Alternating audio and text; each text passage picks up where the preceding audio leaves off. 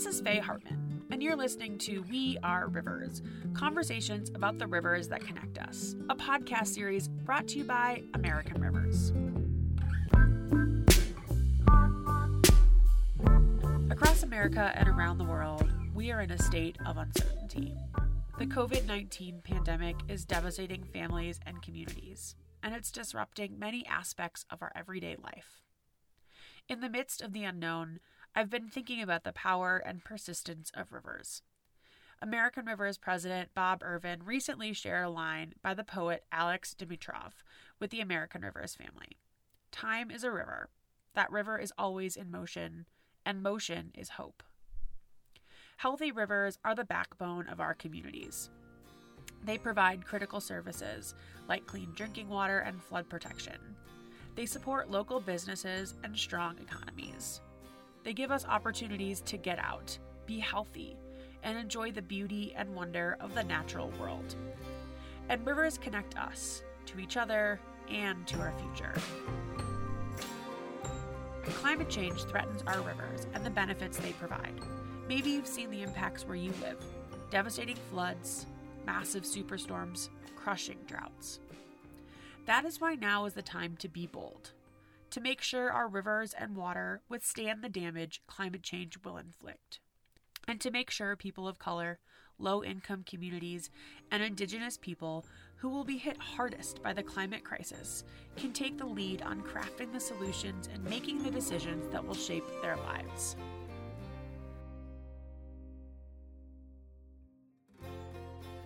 American River's job is to speak up for healthy rivers and the people who depend on them. Every year, we release our America's Most Endangered Rivers report that focuses on key decisions and solutions to ensure our rivers and communities are resilient today and into the future. This report is about problem solving and standing up for shared values. We team up with local partners to drive positive action and make the world a better place. All of that matters now, perhaps more than ever. Join me, your host, Faye Hartman, in this episode of We Are Rivers conversations about the rivers that connect us, as we discuss the Upper Mississippi River and why it's the number one most endangered river for 2020.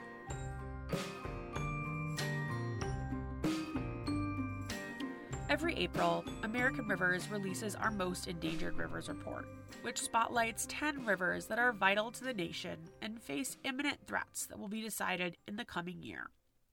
This year's list highlights how climate change is devastating communities with increasingly severe flooding. Across the country, communities are experiencing unprecedented challenges related to too much water at the wrong time.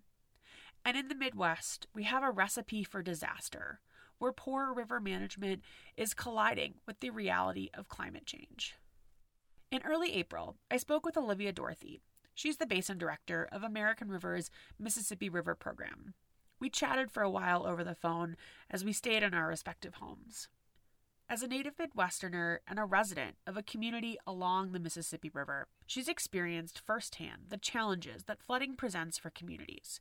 And over the last decade, she's noticed how much more intense these large flooding events are Last year's flooding event is still fresh in everyone's mind as over 100 days of flooding impacted communities. I live in East Moline, Illinois, and East Moline is in the heart of the upper Mississippi River basin. Uh, I live right along the Mississippi River. I can walk down to it. Um, I could walk across it. I have walked across it uh, into Iowa. It's a very beautiful community uh, with deep gorges uh, and ravines where the Mississippi uh, has carved out a very deep floodplain um, after the last ice age. And uh, as a result, uh, has created a very picturesque um, rolling landscape um, along the bluffs of the upper Mississippi River. We know from the climate prediction models that climate change is driving uh, floods that are of longer duration uh, and are more frequent.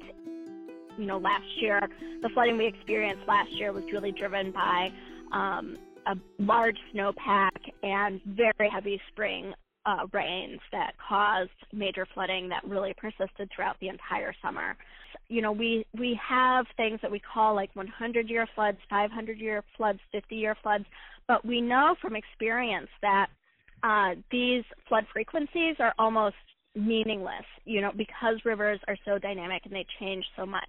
Not only uh, can um, these flood frequencies change just with changes in weather patterns and precipitation patterns, but they can also change, you know, just from changes in the landscape. If the riverbed, you know, raises in elevation due to more sediment coming off of the landscape, um, that will make floodwaters higher.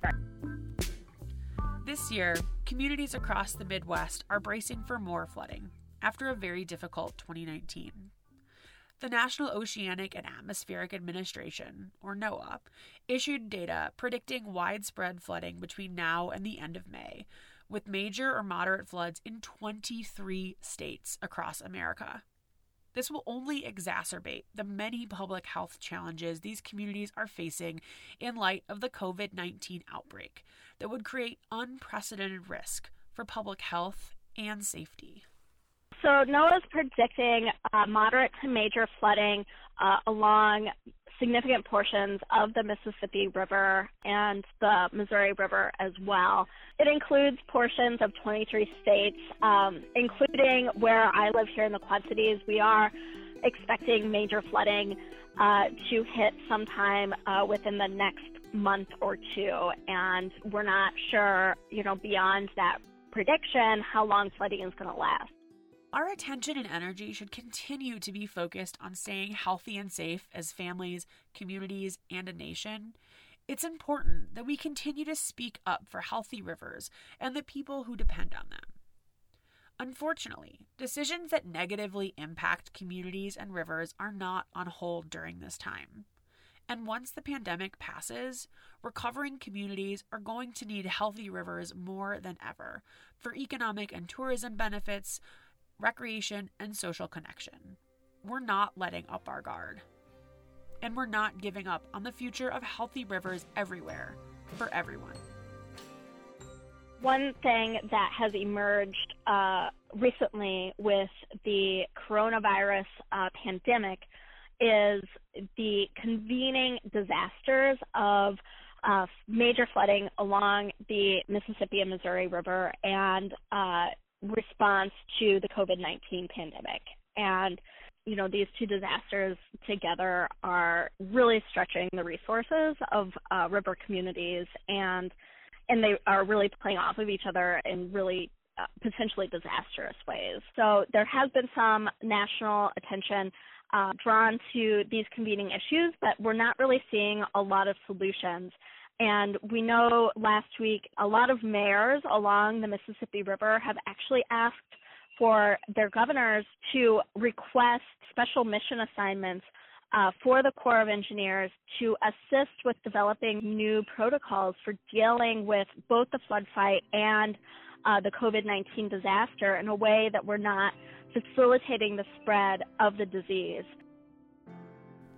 America's Most Endangered Rivers is a call to action to save rivers our nation depends on for clean drinking water, a strong economy, and connection with each other and the natural world. With the focus on communities threatened by climate change and flooding, this year's report prioritizes solutions for communities that protect rivers and strengthen communities. The health and safety of many American communities depend on it the Midwest continues to rely on dangerously outdated and insufficient river management as flooding increases with climate change. The 2019 Midwest floods left homes, farms, roads, and businesses underwater for nearly 100 days on the upper Mississippi River and close to a full year on parts of the Missouri. According to NOAA, the 2019 flooding caused four deaths and $6.2 billion in damage.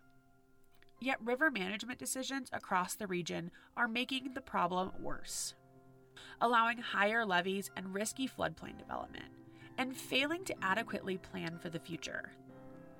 The top three rivers in this year's Most Endangered Rivers report are all threatened by poor management and impacts of climate change They demonstrate how climate change is devastating communities with more frequent and severe flooding. America's number one most endangered river, the Upper Mississippi, is no stranger to flooding and the challenges it poses to communities. You know, we have uh, a lot of issues around flood risk management on the Upper Mississippi River. Um, our flood risk management approach is really haphazard.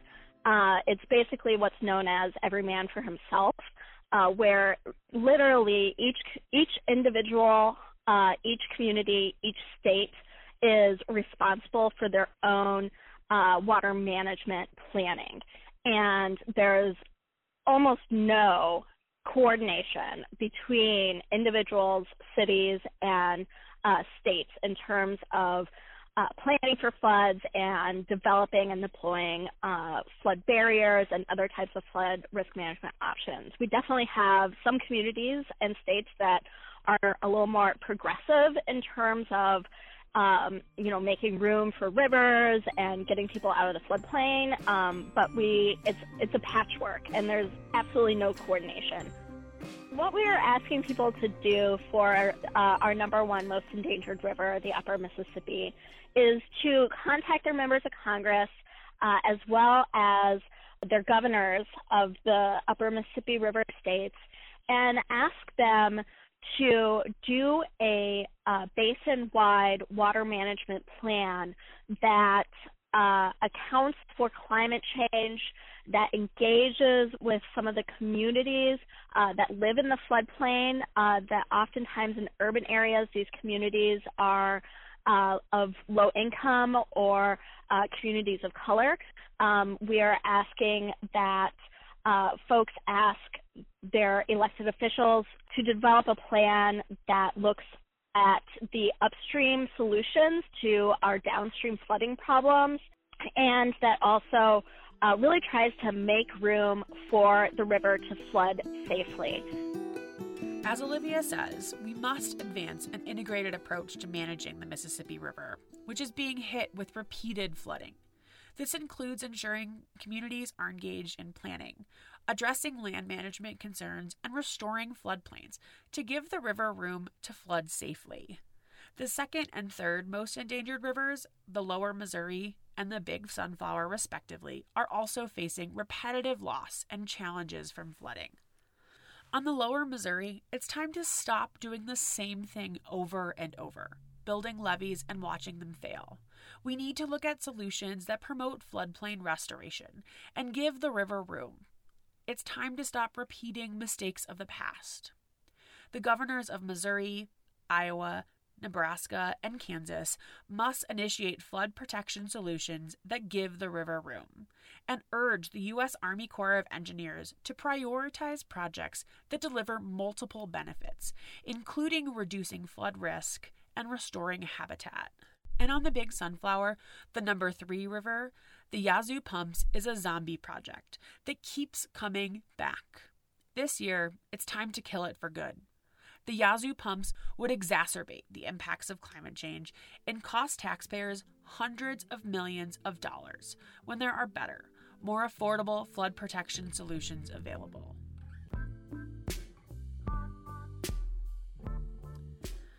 Despite the growing challenges facing communities in the Midwest and beyond, the good news is that we have solutions that protect rivers and strengthen communities. Today, more than ever, we need to prioritize resilient solutions that will make our communities stronger today and in the future. The potential for compounding challenges that communities face with both the COVID 19 outbreak and potential flooding is unacceptable.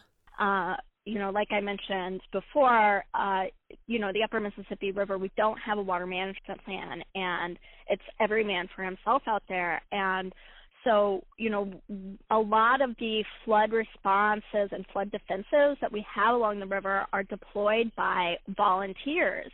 And so, as we have this public health emergency um, landing in our communities and our towns along the river, um, people can't get out. They can't go down to the river and and fill the sandbags you know, in the way that needs to be done to protect their communities. And in addition to that, you know, these both of these disasters, flooding and um, the public health uh, response are very expensive, and communities and states are being stretched very thin uh, in their in their responses to both of these things. And if we had uh, a water management plan that allowed for more types of passive conveyances of floodwaters, like you know through floodplain restoration, we wouldn't have to be worrying about flooding and sandbagging in the midst of this pandemic. These resilient solutions are within our reach and will make everyone better off. We can give rivers room to flood safely and ensure that communities are involved in the planning. We must hold our elected officials accountable to put smart solutions in place. A better approach to flood protection uh, in the upper Mississippi River Basin uh, has to really look holistically at the entire watershed. And we need to be um, trying to find solutions that uh, stop some of the flood problems where they're starting, which is up on the landscape. Um, we also need to be coordinating our community and state responses uh, to flooding. Um, you know, looking uh, at uh, flood issues, not just you know in a neighborhood or in one single community, but really looking at it from a whole floodplain perspective. Um, you know, and we need to be engaging a lot of the people that are living along the river that are experiencing unique problems um, to find those answers to uh, a lot of the flood problems that we continue to have and move towards a uh, flood management system that, that allows the river to flood in a safe way, uh, that restores habitat and allows for uh, flood compatible land uses in the floodplain. Communities along the upper Mississippi, the lower Missouri, and the big Sunflower rivers have an opportunity for a stronger future and a more resilient community and river. Here's Olivia with her vision for the upper Mississippi and why it's essential we act now. My vision for the upper Mississippi River is to really try to reverse uh, the ongoing degradation of the river. And a big part of that is restoring floodplains uh, along the Mississippi River, not just reconnecting them, um, but actually restoring their ecological functionality. On the upper Mississippi River, we know that habitat continues to degrade faster than any of our restoration efforts can keep up with it. And so, you know, in the next 10 to 20 years, I would really like to see us at a place where we've at least stopped degradation on the river, and uh, and that is only going to be accomplished through significant investments and collaboration and coordination and, and vision, um, you know, on a large scale. The Upper Mississippi River is so resource rich and it has so much potential. Um, but oftentimes it is overlooked because it is so heavily developed. Um, and it makes it hard to attract the types of investment and attention um, to the resources along the river. The Mississippi really is a uh, cultural muse and has been the lifeblood of our country for so long, and it really deserves uh, the types of attention um, that some of our other natural wonders get uh, in the U.S. and that level of investment to restore and protect the special places.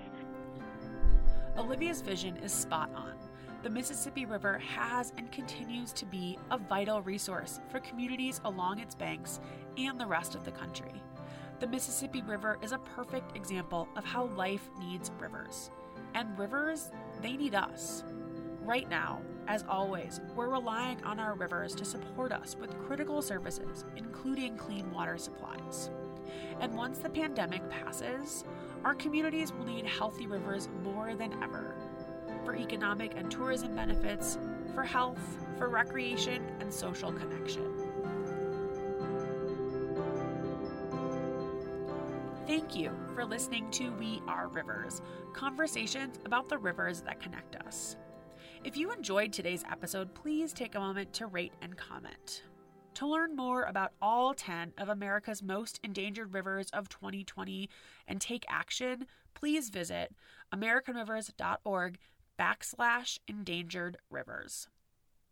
A big thank you to Olivia Dorothy with American Rivers for her participation in today's podcast. This episode was written and produced by Amy Kober and Faye Hartman, with support from American Rivers.